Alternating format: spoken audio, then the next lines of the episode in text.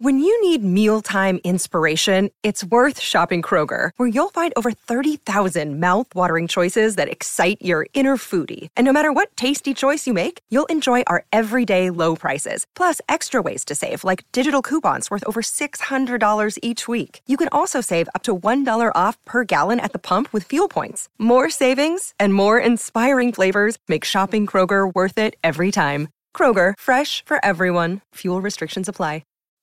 Oh, we're in for a long one. A long weekend, that is. And you deserve to spend it on the couch with a glass of something good. Luckily, there's Drizzly, the number one app for alcohol delivery. With Drizzly, you can compare prices on the biggest selection of beer, wine, and spirits, then get them delivered quickly. So download the Drizzly app or go to drizzly.com. That's D R I Z L Y.com today between my between my five podcasts a day, I think I could find something to talk about. right on. You got a little left in the tank. That's all I need.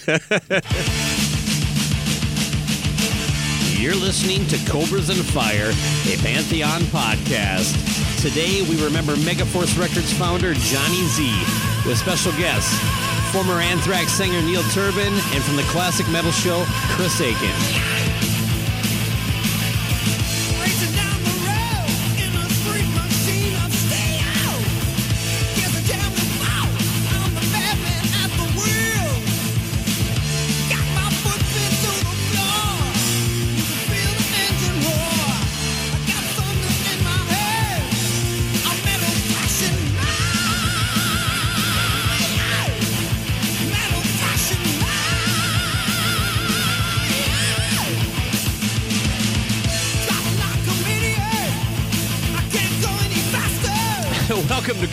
Fire. My name is Baco, and today my plus one is from the Classic Metal Show. We've had him on before, and he's always a welcome uh, guest to come back. Chris Akin, how are you this evening?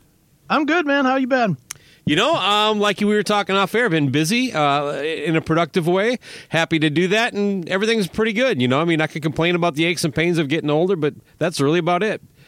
Yep, same here, man. It's you know you can sit around and whine about it, or you can sit around and do something. And you know, same here. I've I've been staying super super busy with a myriad of projects and myriad of podcasts and TV and everything else. So uh, fun times. Not going to complain. Absolutely. Yeah. Uh, Joe Walsh said it best. I can't. I can, I can complain. I can't complain, but sometimes I still do. Uh, life, right. life's been good. Uh, yep.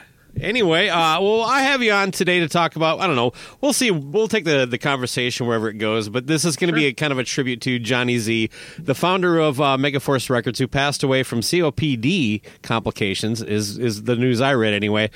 I don't even know what the hell that is really, other than there's commercials selling, you know, uh, prescription drugs about it. I've heard the term sure. before, but uh, of course, his wife uh, Marcia sadly passed away about almost a year to the, you know, pretty close to a year mm-hmm. prior to him, uh, January 2021. Uh, uh, she she passed of cancer. But anyway, we're talking about them. But let's not to bring everybody down of course, John and Marcia. I mean, as a guy like me, I got to know them as like that that name at the bottom of all the Megaforce records.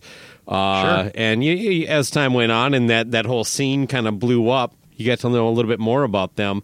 Um, with the whole rock and roll heaven moving from a flea market to a like an actual brick and mortar store, that kind of stuff.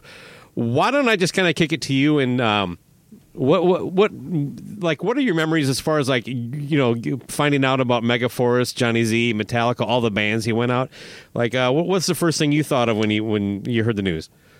Uh, you, you, know, when I first heard it, I, I mean, obviously, like everybody else, I was I was super sad. I, I mean, that's there's guys in this business that that pass away, and we've all had our heroes pass away, whether it's Dio or Dimebag or you know Peter Steele, whoever it is that you like and there's a few, very few of those guys that are really trans transcend metal itself. And and Johnny Z, he's bigger than a band. You know, as, as far as I'm concerned. Now I know most people don't know his name.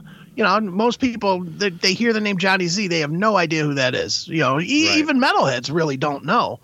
But I, will argue all day long. If you listen to metal and especially heavier music, it's because of Johnny Z. Johnny Z you know, at, at the time, and I and I grew up right in that era. You know, I'm 53, so in the early 1980s up was when I was becoming a metalhead, you know, as a person. Um, I was like every other kid at the time. I'm listening to Y&T and Quiet Riot and Autograph.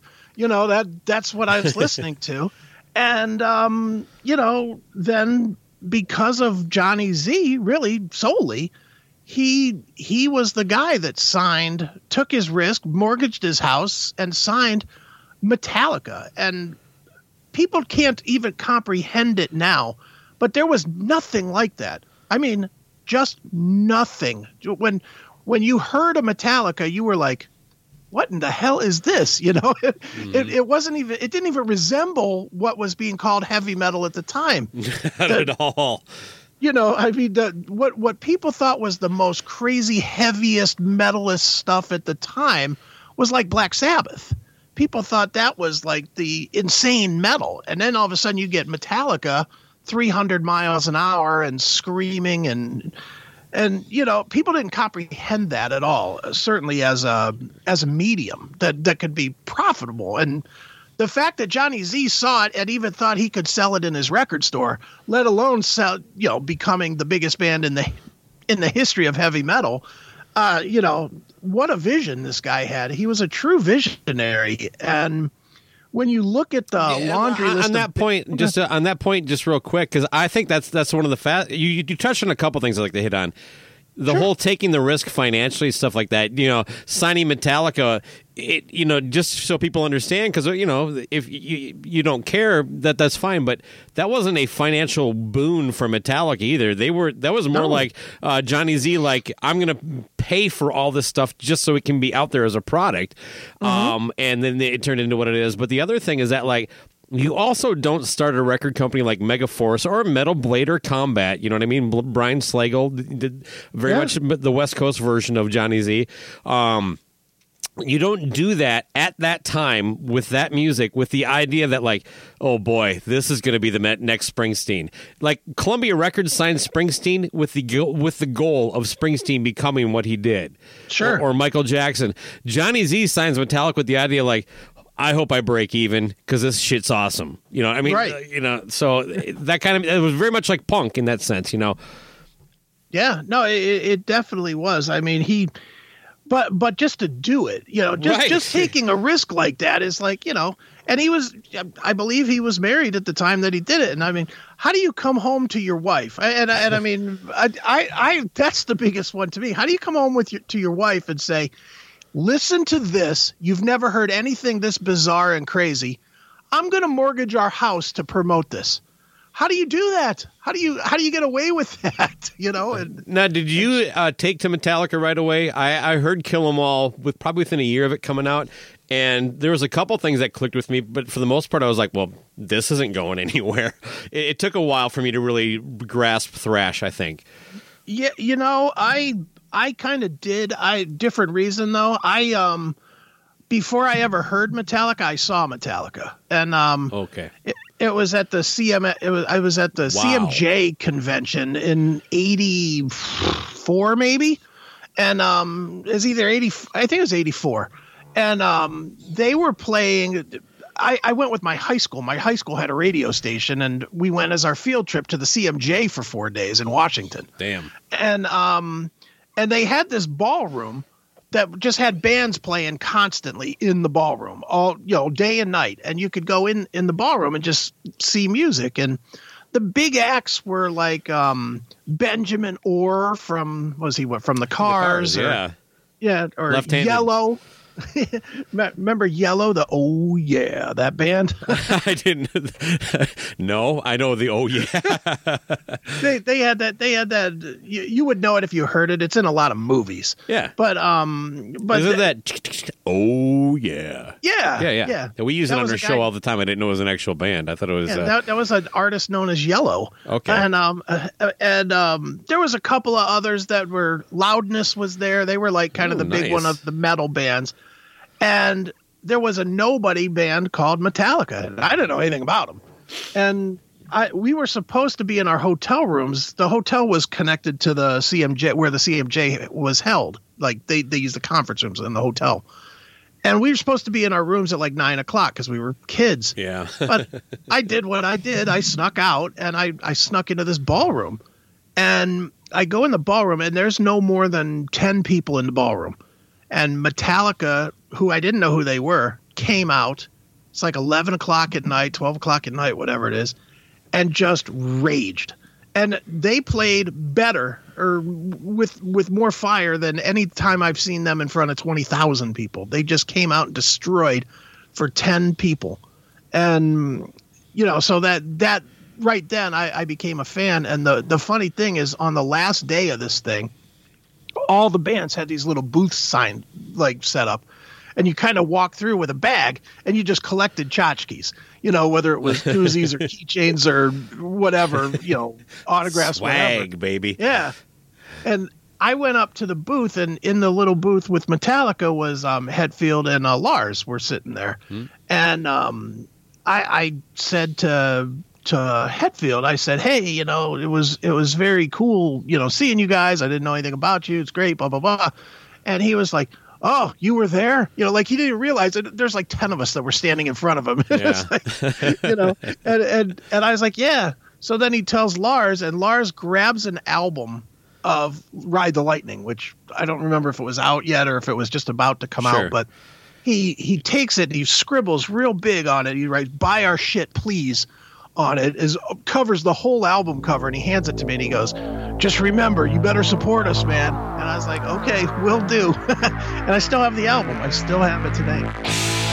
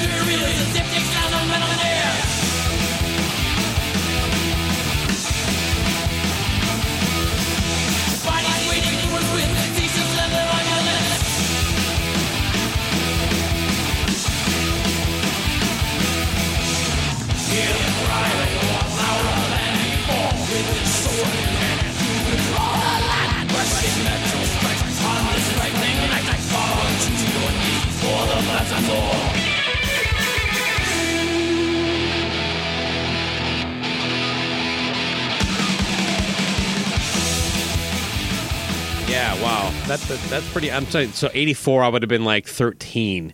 Um, and I definitely wasn't in your high school, so uh, we did we did not do cool field. We went we we had uh, trips to the, the local ski slopes slopes here in Minnesota, which are kind of sad, but uh, yeah, it it was very lucky, man. I mean, it was just a lucky chance meeting, and it's just one of the it's one of the many memories that I have that led me on this path to being this metal guy, you know, and in front of one of these all the damn time. Right. You man. know, it just yeah. We, we all have path. our own journey, right? I mean, it's almost what, what kind of brings us together is to kind of hear these kind of stories. Uh, I I understand that you actually went to rock and roll heaven. Now, would this be the brick and mortar or the uh, the, the flea market? Brick and mortar. Okay. Brick so, so tell me about that. What was that like? Did you actually get to meet Johnny or anything like that? Yeah. I did, you know, I, another another one of these. It, it's a meant to be type of a story. Um, I I used to I was a I was a really good baseball player here in Ohio. I was all state baseball player a couple of years. Damn. And the goal, my my parents' goal Humble was brag. for me to go to college and blah blah blah. You know the whole the whole deal. Not and, not, um, not, so, the minors. No, no not at all.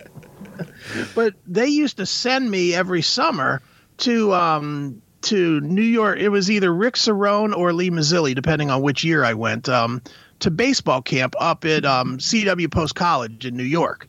They would they would send me up there for like ten days every every year. It was something that they saw in the Sporting News or something. Remember the old Sporting yeah. News newspaper? Yeah. And they saw it, and it was you know it was coached by the the Mets and the the Yankees, and you got to meet all the players and you know, I have great stories about that too. I actually caught Dwight Gooden, which was like the coolest thing ever. Caught Dwight Gooden wow. his rookie year, which was that that was intense. But Um, Man, there's names but, being dropped left and right uh, right now, but uh, I know I'm dropping all your youth names. mm, Doc Gooden, but, baby.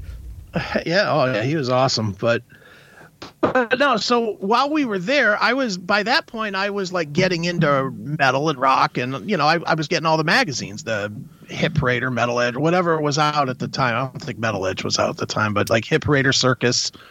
Um, you know those magazines and i was i was that kid i was hey motley crue on the cover let me read cover to cover and i'm learning about you know every dumb band like them white lion and blah blah blah and you just called and, white and lion you, dumb yeah I, am sure you remember in the back of those magazines they had like the advertising sections yeah where where people would advertise their shit. And one that I saw every time was Rock and Roll Heaven. I saw it advertised all the time. Man, I don't remember that. I can't believe that. Uh, they, I they trust you, to, but they, yeah, like because I, I went through there, that. Man. I remember Kix always had a tiny little black and white ad. Sure, uh, that's the record label. But you're talking that part where people are actually like posting stuff. I think I yeah. my, got my Kiss pen pal in the back of Circus magazine through that. But yeah, same same exact thing. And I just remember I while we were out that way, I asked my dad if we could go to this record store because I wanted to, you know, I wanted to see it because I I had, you know, read the advert- advertisement a bunch of times, and he agreed, and we went over to the store after when he picked me up from baseball camp, and um, I went in, and it, I mean, it, it, being honest, it wasn't like groundbreaking and wasn't this crazy amazing store. It was a store. It was like any other record store, really. It just had mostly metal. And I remember the the lone time I got to meet Johnny was in that store.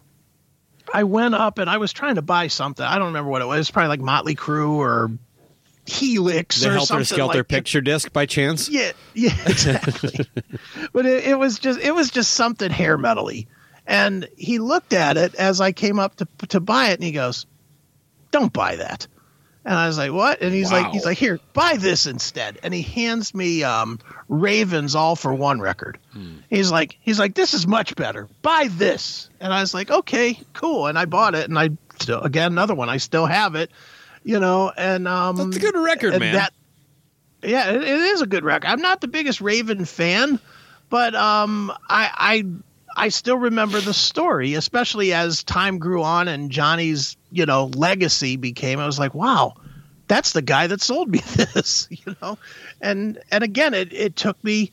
It was yet another step taking me to the different path where I was just such a hair metal, you know, and rock guy, and slowly but surely the influences that I was running into were kind of leading me into the heavier direction, which you know, I'm thankful beyond thankful for because you know it it consumes my life daily, even now. Mm. I, I think one of the attractions to Johnny, at least for someone like myself, because his death actually kind of like hit me a little harder than I, I, I probably would have anticipated. Um, because I didn't know the man or anything like that. Uh, is sure. that like you know, like you you know, I'm a guy who actually thought like if I there's a chance I could be a huge rock star. You know what I mean? I, I chased mm-hmm. that dream. Um, but there's something very relatable to to what Johnny Z did. The idea that like I literally probably could have done that if I would like. There's just this like relatability to that that thing, but. I have to say, there's one thing about him that that you have to give it up for is that he had an ear like because oh. like like like I touched on is that like there it wasn't like the like the world was clamoring for the next you know like Metallica kind of thing in 1983. This was new. This was brand new, and like he like like he actually like rejected bands based on like you know like well you told Anthrax you know keep working, keep working that kind of mm-hmm. thing.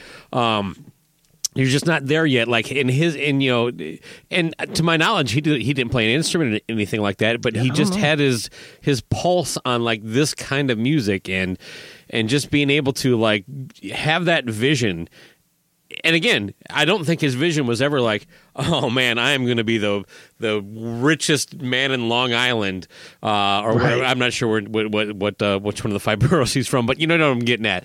You know, I yeah. think it was more like like, "Man, this is fucking awesome. We need to get it out there. I can probably break even, and we'll be okay." Uh, yeah. But just but that that almost like a tastemaker, like like he he understood what he was doing, and we're like he, Anthrax, Metallica, Overkill, uh, Raven, um, Testament. Te- oh fuck, Testament.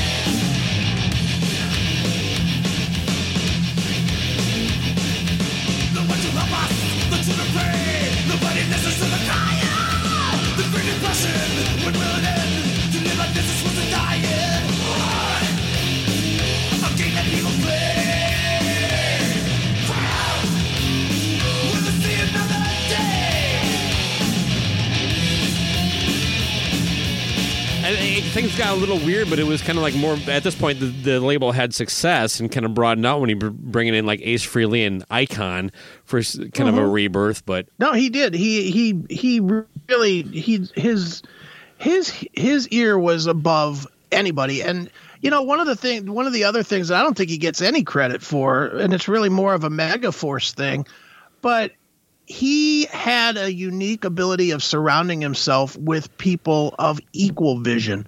And, you know, I, I mean, obviously Eddie Trunk is the most famous guy that came from Megaforce, I mm-hmm. think, other than Johnny. And, um, you know, say what we will, we all beat on Eddie sometimes, but you can't argue that the guy, the guy definitely, you know, had an impact on that world.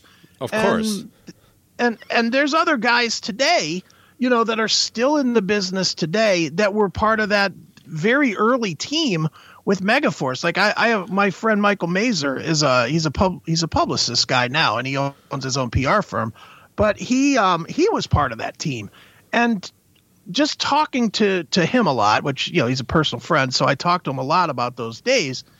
He he tells me about how Johnny was so like locked into it, and, and he says the same things like about Brian Slagel too. That Slagel was yeah. another one that just kind of Slagel could, and, and it is weird if you've ever talked to Brian Slagel. I don't know if you ever have, but nope. Slagle Slagel will tell you in if you give him ten seconds of ten bands, he'll tell you which ones are going to make it.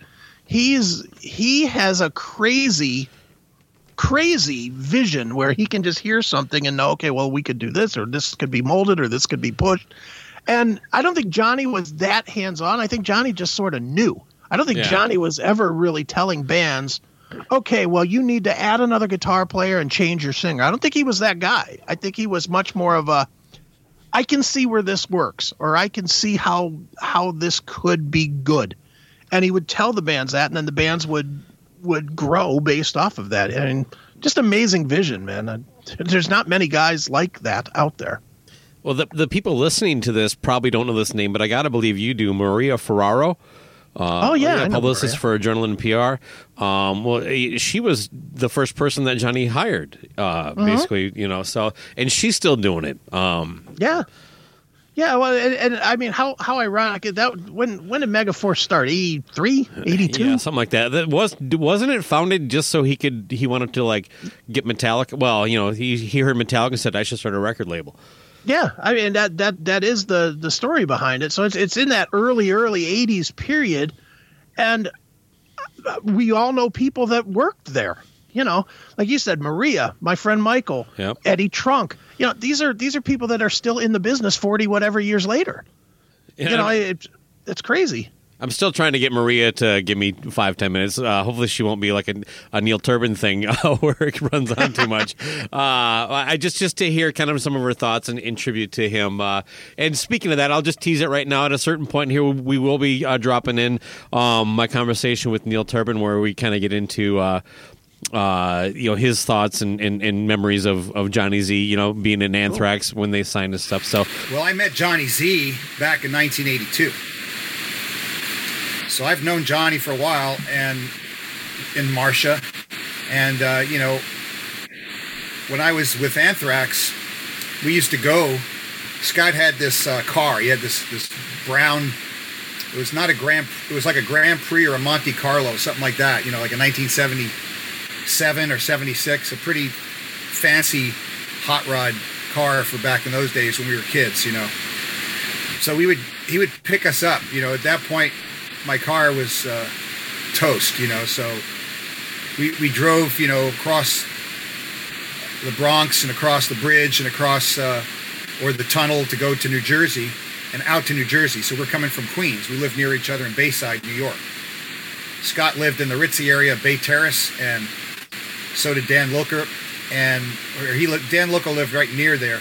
I lived in the not as fancy part, and uh, the more hood part. and then we would they would pick me up, and then we'd go over to Rock and Roll Heaven, which was in a flea market originally in uh, New Jersey. So we would go visit Johnny Z, and he'd have you know all of these releases from you know these imported LPs and picture discs. He'd have you know bands that you know some some of us never heard of. You know, unless you read Kerrang, unless you read you know NME, was it New Music Express or something from from UK, and um, you know some of the other publications, Aardschok from from Holland, from Netherlands. You know, Metal Hammer eventually. You know, some of the different magazines that were out in those days, but it was pretty much Kerrang. You know, it was mm-hmm. the earlier days of Kerrang when it was really a metal publication, or metal was really heavy metal was really accepted, and, and heavy metal is different than whatever people are thinking that it is today that might be watching this. So it's really a different thing. I mean, Whitesnake was heavy metal. Mm-hmm. You know, that was people might say that's not heavy metal. That was heavy metal. Aerosmith was in there. You know, um, it was it was bands that that anything that had a distorted guitar, right, or a vocal or a vocal that kind of pushed the envelope a bit, or or not. You know, I, I think the, the, the probably where the the place where you call it would probably be like Dire Straits or U2. You know, like there's probably a place where it's not really Kerrang material, but right. even some of those bands ended up in there. So we were excited about going to see Johnny Z. He had these magazines that were like the holy grail. You know, it told us what the scene was internationally. At that time, it was an exciting scene. You had international bands. You had Loudness from Japan singing in Japanese, the way I really liked it. Okay. And you had you had bands from Germany singing in German, which is the way I really liked it. You had bands like Warning from France singing in French. Sortilege singing in French. You had these amazing bands globally. And you had bands that were on Shrapnel Records and Metal Blade. And you had, you know, and this is just the beginnings, even before, like, you know, there was like the, the, the, the, the compilation album from Metal Blade where they put out, you know, different bands. And that's when you started learning about, oh, this band has a demo tape where they put it out on an album. And that's where a lot of things kind of started happening for bands. And then you know, so Johnny Z was really the guy that was pushing this. And then you had Bleecker Bob's, okay, in the village in New York. So Bleecker Bob's also had the vinyl. They had a quite a you know serious inventory and they had all the cool picture discs and they had a, a great spot right on 8th 8th Street in the village. So it's like you would go there and you would find your vinyl at Bleecker Bob's and you'd pay for it. But then you go to Johnny Z's Rock and Roll Heaven, Johnny and Marcia's uh, booth at the, the market there in Old Bridge, New Jersey, and you would find, you know, the latest, greatest, rarest stuff. So, you know, there was competition for, for Rock and Roll Heaven, Bleecker Bob's and some others. You know, you had one out in um, Long Island as well, you know, different areas, different regions, but pretty much Johnny Z was the East Coast. I mean, you know, and then he got into doing the shows and that's kind of how Scott and myself and Dan Lilker, you know, we, we, we started going out there.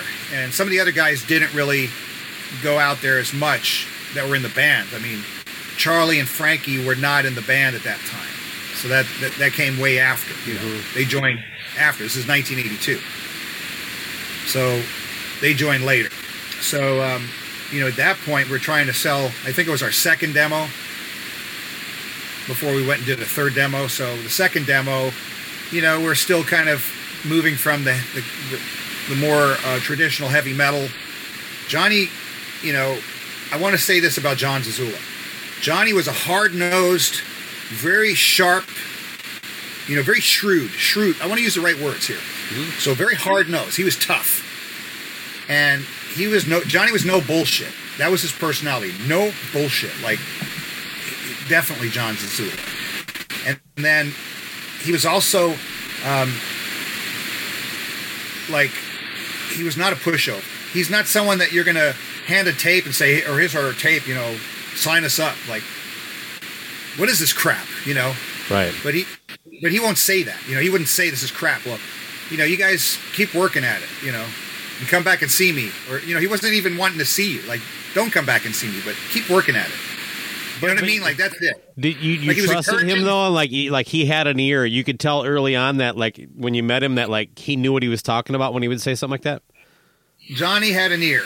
He had an ear for what was, you know, it was, you know, he understood this kind of music, and he came from, you know, Grateful Dead and Rolling Stones, and you know, Blue Cheer, and you know, and and Cream, and you know, he came from Woodstock, and he came from Jimi Hendrix, he came from you know the '60s and the '70s, and so he understood that music, but he also was a visionary in the sense of, you know, he he had he signed Manowar. He signed Ace Frehley.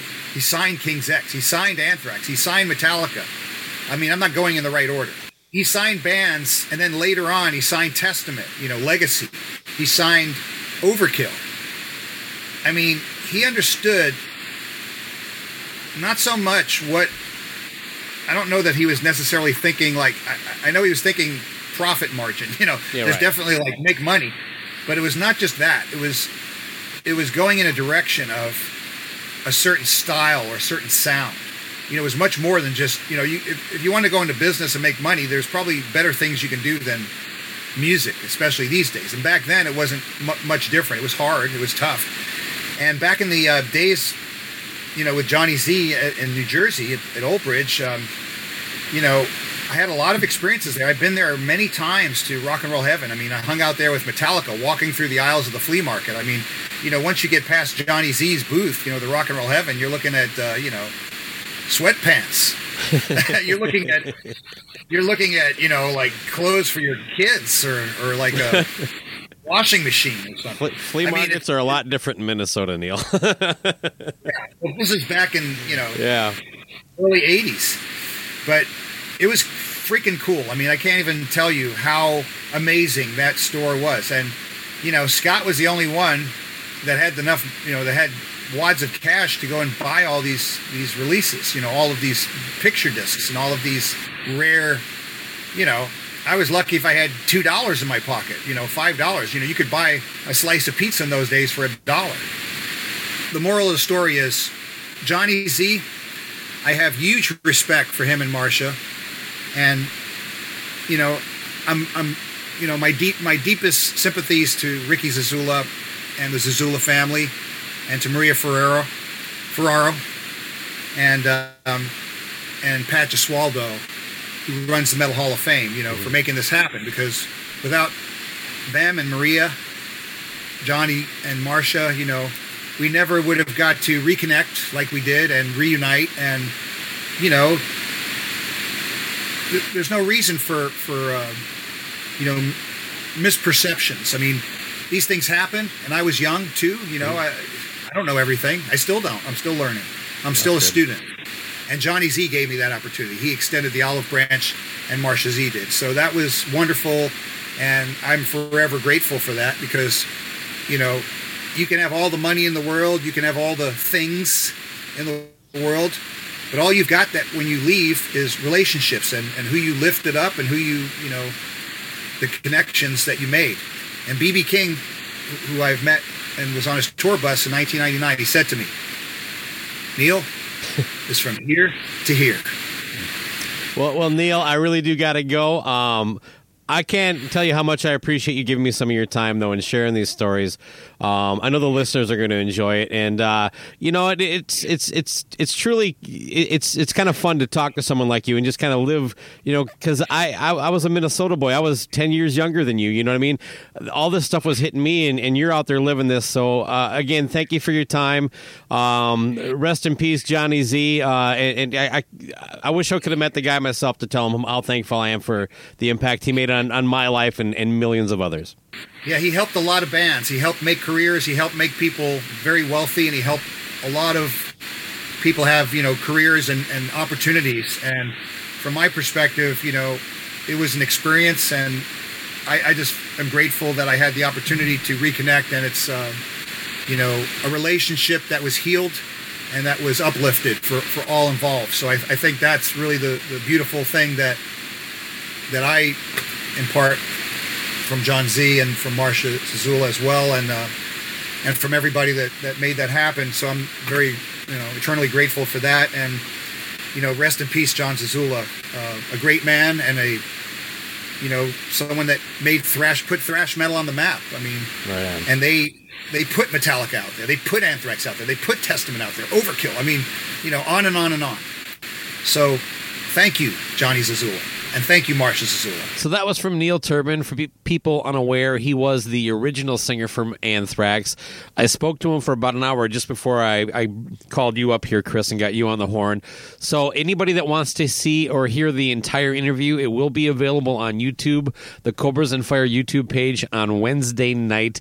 I think it goes live about 6 p.m. Central, but from that point, it'll be on it at all. But yeah, we, we talked for almost an hour. So if you're interested in that, he gets into quite a, a bunch of different topics topics. Uh, and if you're a fan of that that scene in that era, I guarantee you'll like it. But uh, yeah, I mean, there was so much about the Megaforce stuff that I started thinking about when, when, when I heard the news. And one of the first ones was that, like, remember, like, you know, when, when like Combat and Megaforce kind of came out, how cheap their their logos looked compared to like the big labels and stuff like that. yeah. And now yeah. you see them, and they're almost exactly the same, and it's like that is just classic.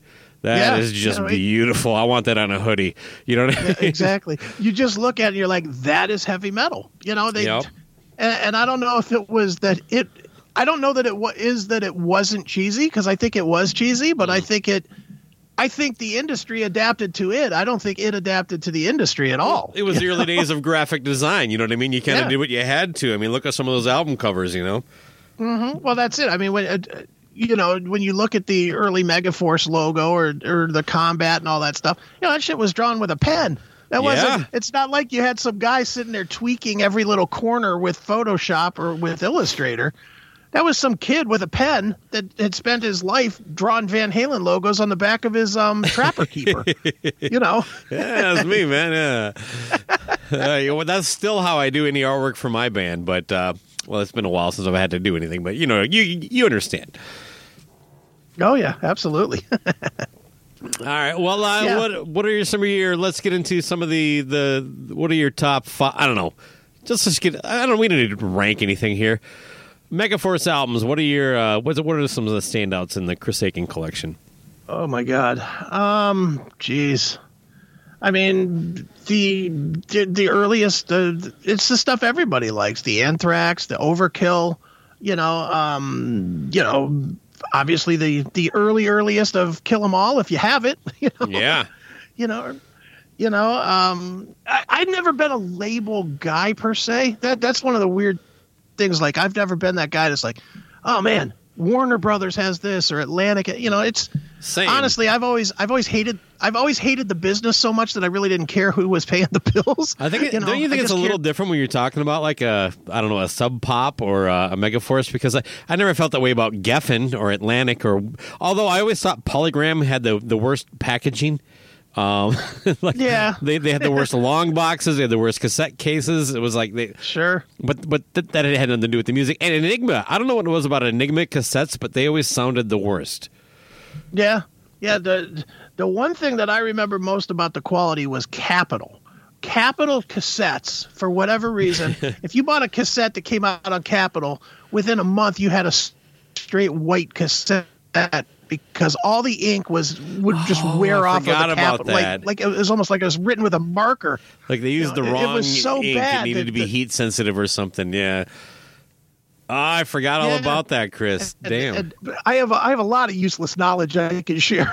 uh, I'm right there with you. Uh, at least I'll, I'll, try to keep up anyway. But I'm sure I, I, I, I, can, I can do a lot of dumb stuff. I just loved all that early early stuff. I mean, for me personally, I don't know that I was necessarily focused on the labels or whatever. I was just focused on cool bands, and I I was I was that kid in my high school. Like all when all my friends were listening to Van Halen, I was down the Black Sabbath road, okay. and you know, and Metallica, and you know, when when all that stuff came out, you know, there were very. I'll put it this way: there were very few bands that people universally loved that I universally loved.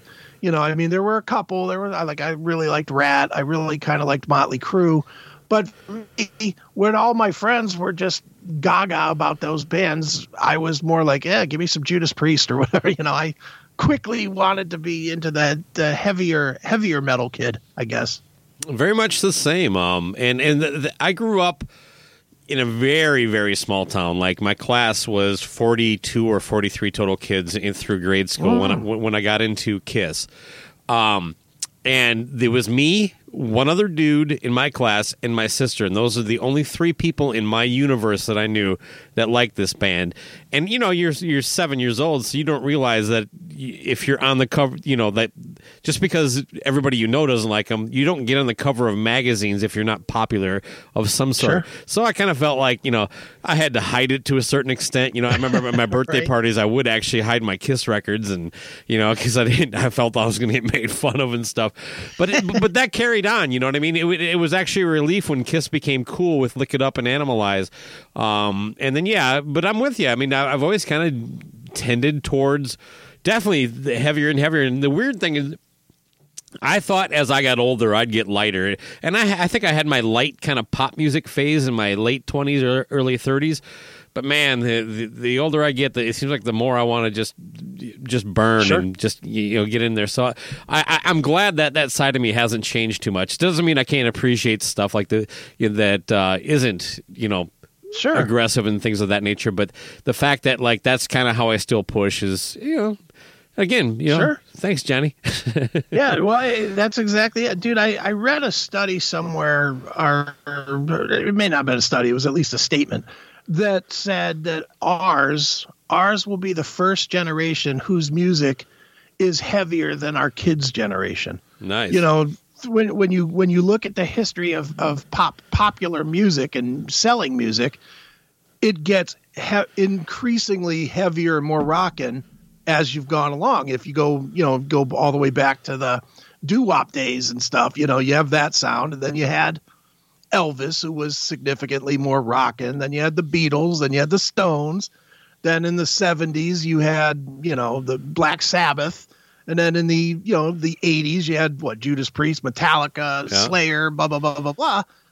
And you know, all the way up to like 2000 where you get like Korn and stuff and then you have what you have now. And right. what do you have now? You have stuff that's less heavier, emo or you know, the emo core stuff. And I mean there's other there's still heavy stuff out there, but there's not there, there's not anything that's redefining genres and taking it to another heavier level anymore. It, it really does seem like it's plateaued and it is actually starting to slow back down a little bit. I mean, there's there's a reason that there's ten thousand bands that sound like Dirty Honey now. You know, there and it's because it's, it's it's because it's coming back down a little bit. You know, yeah. it, it's really mellowing out. And you know what? I'm never going to mellow out. I'm the same as you, man. I I still am listening to you know, my stuff gets heavier and heavier and heavier and heavier. It's, you know, just yesterday I'm listening to the new Immolation record and I'm like, yes, you know, you know, and and my kids would hear the Immolation and they'd be like, what is this? You know, you know, my my kid's favorite band is Winger for God's sakes, and it's like, how did that happen? But what the hell?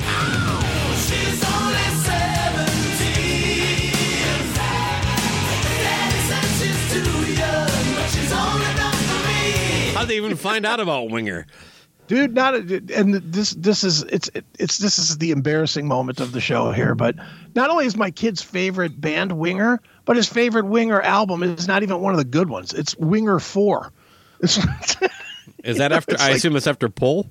It's after pull yeah. It's it's like the one with the army guy on the cover i think Oh my God! Uh, you know, Chris, I just found out yesterday that the Doors did a record without Jim Morrison, and uh, my, my, entire yeah. Apparently, you did, no, I, I was like, I didn't think I could drop that one. Yeah, we uh, we uh, we do a show called March Badness, which we bring on Chris and Aaron from Decibel Geek, and okay. we all do like a an NCAA bracket tournament of horrible records, sure. and then people vote on them, and then the, whatever wins uh, is the record we do an episode on. Um, but yeah, uh, Chris brought up a Doors record. It was post Jim Morrison, like seventy two. And apparently there's two of them, uh, but yeah, I was just so I, wow. I I just found out there's a, a, a winger record called Four, and uh, there's Jim Morrison, our post Jim Morrison uh, Doors record. I can't even. Ray Manzarek apparently sings. So. Oh, yuck! Yeah, I, I can't imagine that's good at all. But, ooh. you know, oh, I don't know what you think of the Doors, but yeah, that that's a band that you know they. I mean, if Led Zeppelin calls it quits because their drummer's out, and by the way, amazing drummer. Uh, sure. The Doors, you gotta call it quit. Although you know what, if the Doors were around nowadays, they'd be just Stone Temple Pilot kind of thing. Like we're gonna try this singer for a while. So well, I I'll be honest. I'm surprised. Isn't uh, somebody still alive from the Doors? Manzarek's still alive, right? Or I think so. Well, they did a, like a like a tour with um the cult singer, which Ian. I thought, yeah, yeah that, that was legit. I, I, didn't mind that kind of stuff. It seemed more like in tribute, kind of like what Queen did with Paul Rodgers, and sure. I guess to a little bit with the that American guy, Idol guy whose name I'm I'm, I'm Adam Lambert. Adam, Adam, Lambert. Yeah, I wasn't trying to be disrespectful because I hate the show. I just honestly couldn't remember. uh.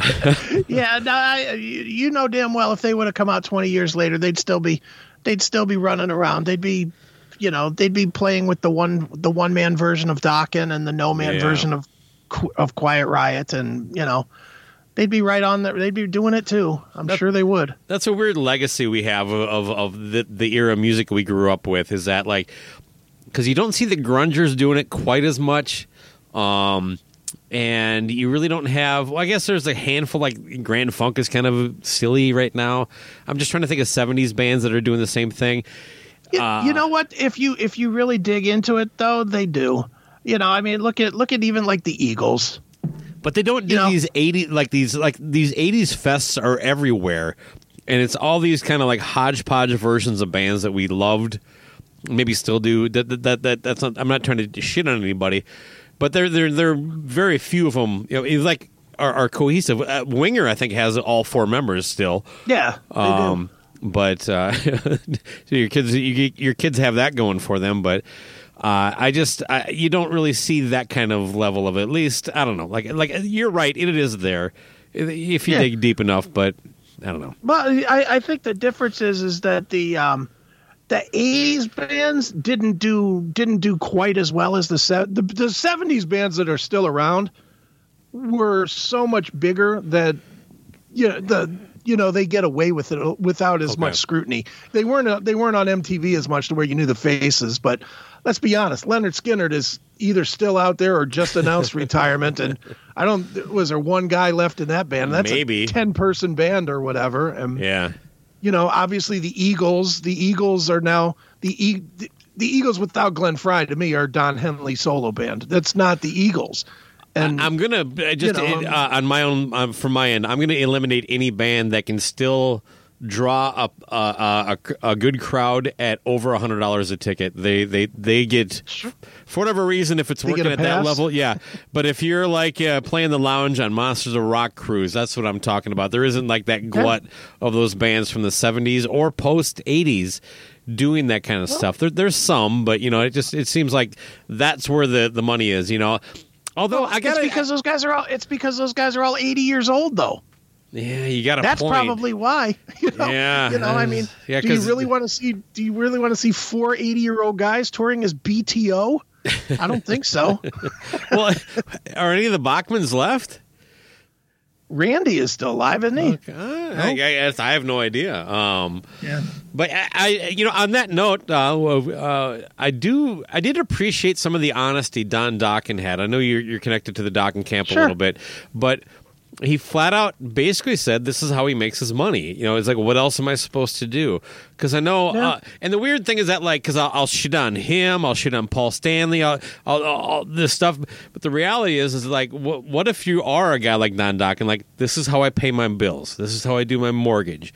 And then all of a sudden, I'm like, well, yeah, because Paul Stanley probably doesn't have to worry about his mortgage payments for the rest of his life, right? But Don Dokken might and now you know it doesn't mean it's a good performance, but yeah, I get it now. I mean, this. Look, you know what, man? I, have always said this, and I always will, and um, it's it's simple.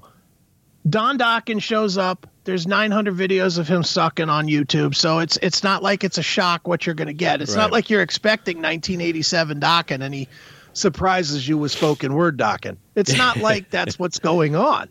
Right. You know, and every time he shows up at a venue, there's five, six, eight thousand people in front of him, and there's a check for thirty thousand dollars waiting for him at the you know at at cash out at the at the end of the night. Why wouldn't you do that? If if you could if you could show up, like let's just say that you had laryngitis or something today, and you could you could cancel, or you could show up and do it croaking it out and get 30 grand which which would you do I've I've actually uh, uh, croaked it out for a. I guess my personal payday could have only been maybe 100, 100 bucks. Uh, yeah. Uh, yeah. Quick quick side note there on that story. Yeah. Basically, we were, we were doing a one of our shows in uh, in in in in Jesus Chrysler and uh, we had all day to set up, and we we had to bring our own PA and do all this stuff. But that meant a lot of time of me not doing anything, and all I did was smoke cigarettes and drink water.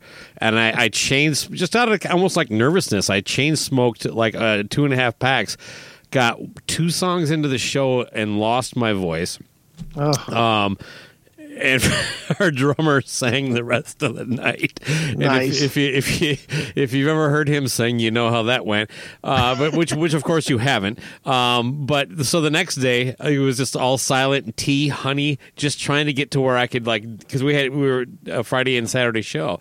Sure. Uh, back to back. It was three hour sets too. This is like cover gig nights.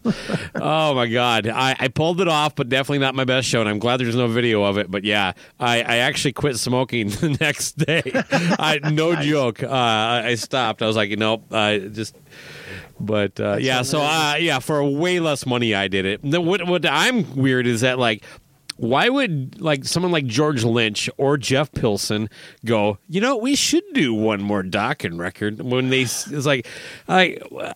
Do, do you really want to put something? I mean, like, can Don look? I don't know. Maybe Don can can lozenge it up and do one song a day or something like that. But, um, and, and honestly, the recent Dokken records are pretty solid. Yeah, I mean, uh, the Empire record was good, but you know what's interesting about that is you say the recent Dokken records, well, the recent well, Dokken record, I believe, ago. was Broken Bones, and that was 10 years ago. Yeah, okay. You know, it's 20, 2012, I think, yeah. was when that came out. You know, it's it, it's not recent. It's 10 more years of, you know, smoking and Jack Daniels on that throat.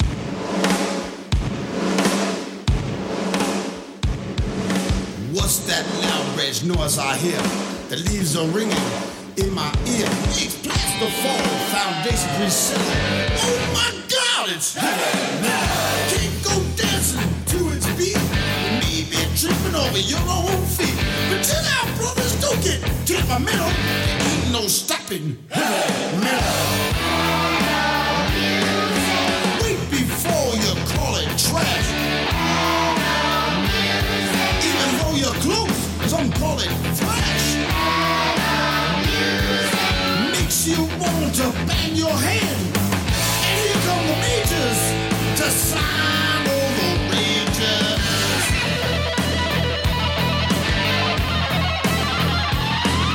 Started with a band called Cream to play like Clapton was a dream. Then Iron Butterfly and MC5 without airplay to stay alive.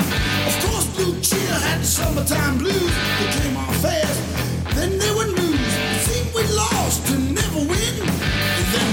Team Led Zeppelin.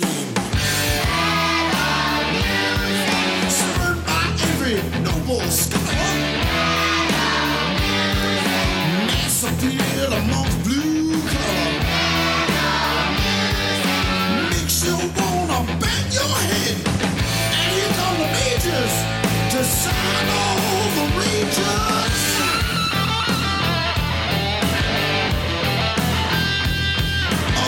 Jimi Hendrix cried out to the sun with mountain climbing the onslaught begun. Ozzy and Sabbath filled up the void was purple and rainbow just simply destroyed. Just kept on coming, no more hit or miss. From the wilds of New York came the monsters called Kiss. Just reminiscing got me sentimental. You know we're rapping heavy again, I, I don't blame these guys for doing it. I, you know, we we've talked about on the CMS is you know everybody loves to beat on Vince Neil. To be honest, Vince Neil is fucking horrible. It, it's a crime that he goes out there and plays the same show, the same set, and gets Motley Crue type money to play solo. It's a crime because he's terrible at it. But you can't blame him. Why? You know, what else? What do you want him to do? You want him to go and be an accountant? That's not going to happen. you know, he's he's going to go out and show up and clap his hands and sing every other third word and not use any real words. That's what Vince Neil does. It's what he's always done. You got to blame the fans. One If you're one of those- hundred percent. If you're one of these guys that, if you go and you think the show sucked and you didn't do any research, that's your fault. And if you if you're like, well, I just want to hear the songs, then don't bitch about it. You know, it's like you, heard them. No, I, I there was uh oh, just a recent in the sense of like post COVID uh, show where I think Vince had to like walk off stage. He he couldn't finish the show.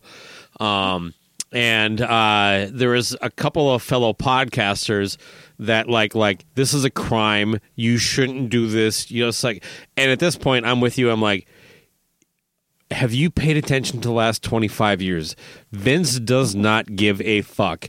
I, i'm sorry. I to me I look i have my thoughts on what kiss is doing currently but i'm not gonna fucking I, i'm not gonna accuse them of duping people anymore at this point. No. if you don't know that's not ace frehley and Peter Criss that's on you. They haven't Right. hidden the fact and if you want lip syncing paul well fucking go get it. Yeah. you know what i mean? I don't really care I have a problem with it, but but the fact of the matter is, like, you can't claim to be ripped off when you go see Vince Neil. Right.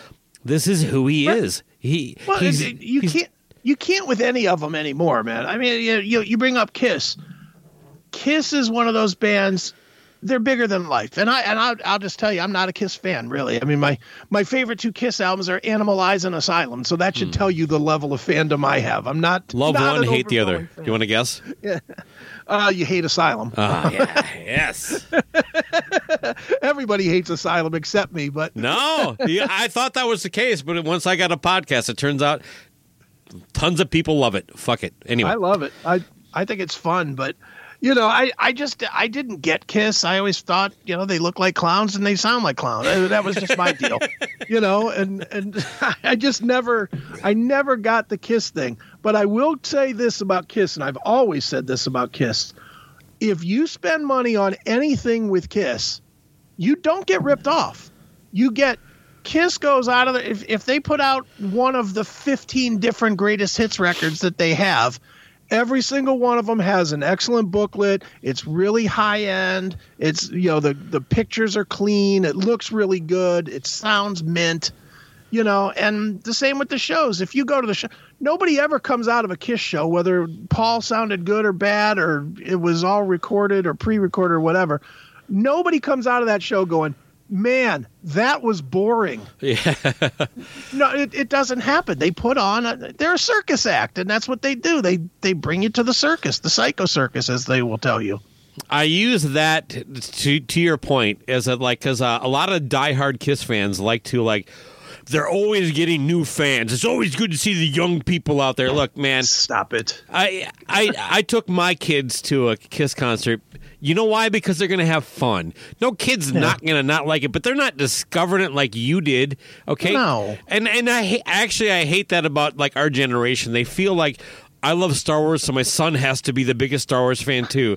Uh, I love Kiss. I love ACDC. You have to like my bands. Oh my God, my kid went to a concert with me. Of course. Why would the fuck wouldn't he? What 10 year old doesn't want to go to see Kiss concert?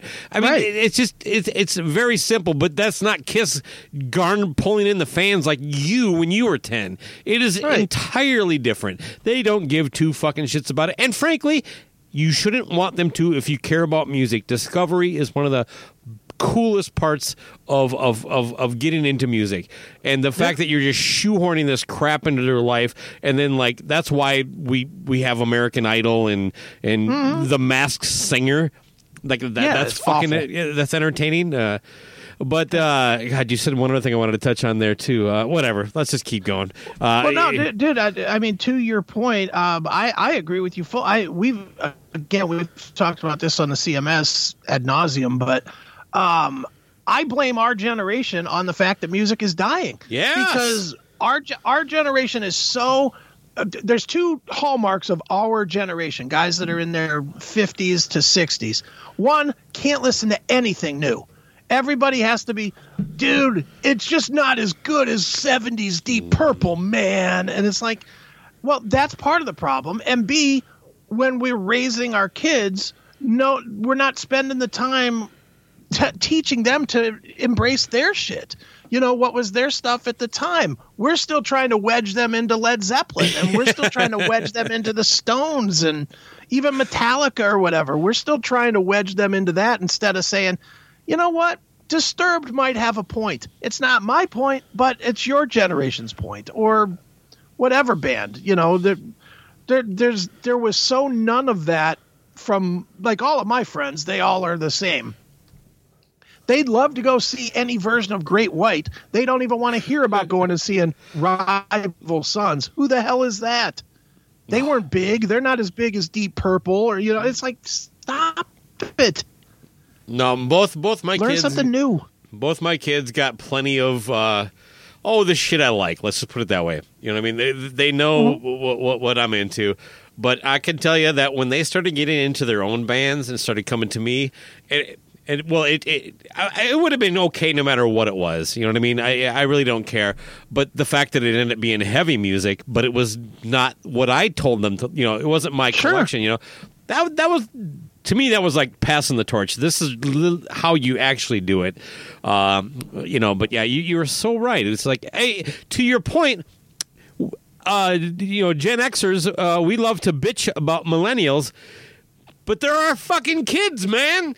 Like, yeah. so how do we take no responsibility? Oh, they're all lazy and apathetic, and and frankly, uh, in my experience, that's not the case. But uh, you sure. know, the people I work with. But that that generalization is coming from people that actually birth these kids.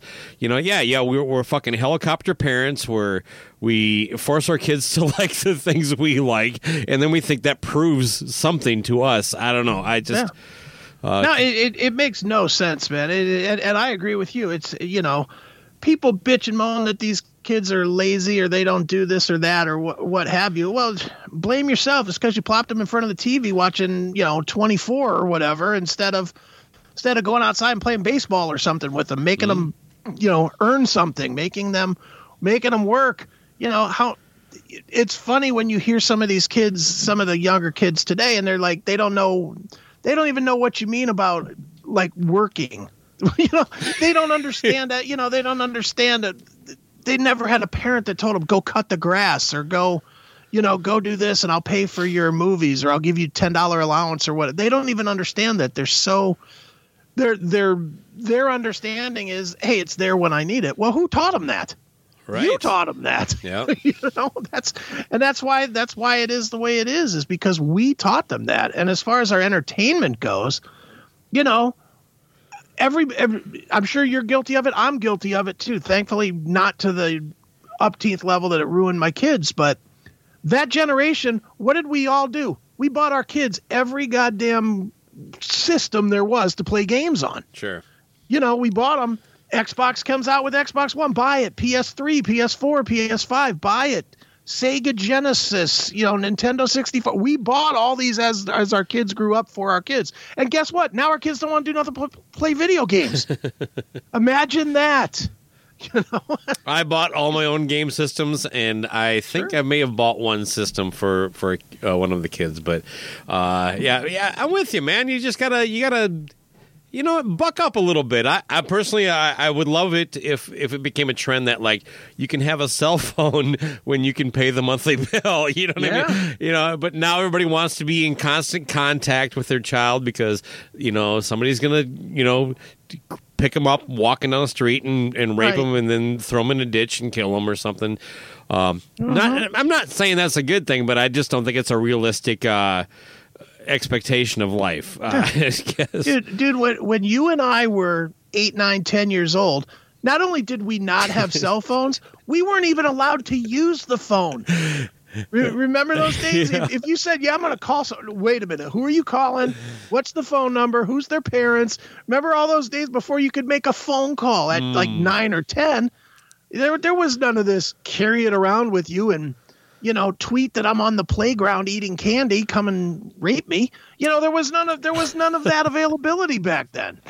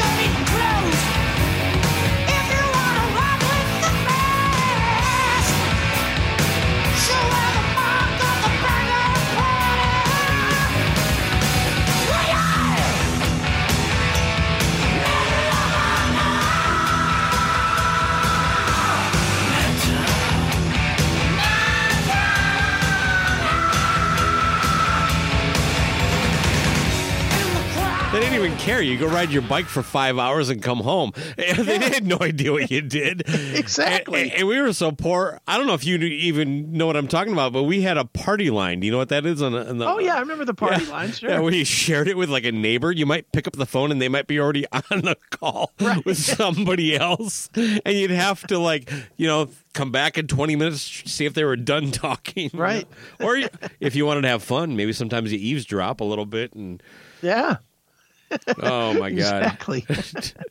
Good stuff.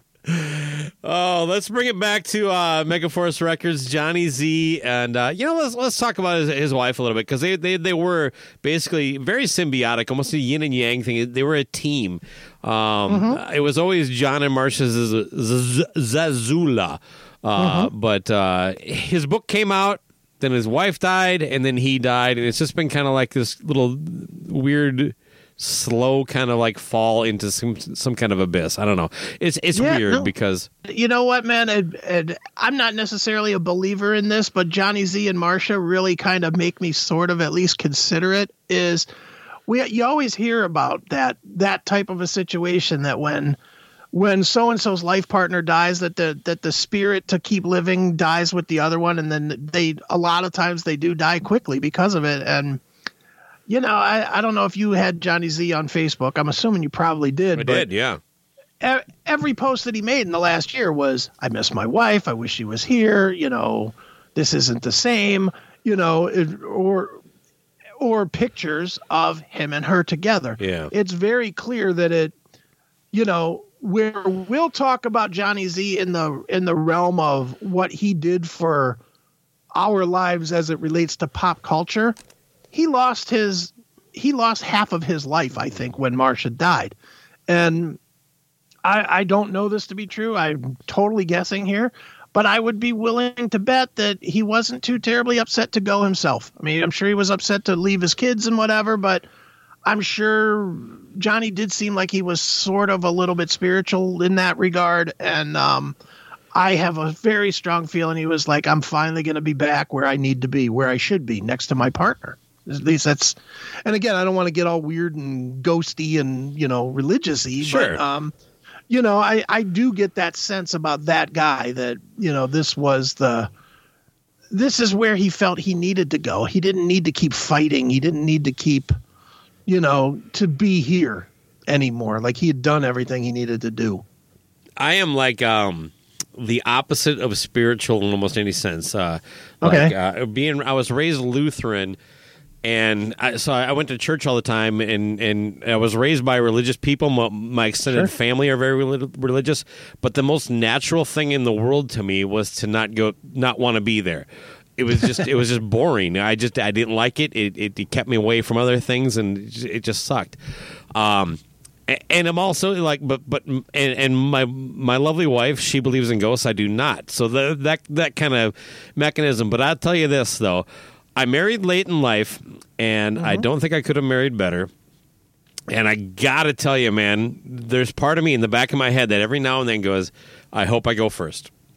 I just, I just, much to what you're saying, I don't know. I can, I understand what you're saying because I, in, a sense, I sort of relate it. And like you said, it happens all the time, where, where you see two uh, people who have been together for a long time, and one of them passes, the other one goes, you know, within the next year. It's just, Yeah. it is crazy, and it's, it's, you can't really ignore it, and it kind of shoots holes in all my theories on how like spirits and ghosts and all this crap don't don't exist.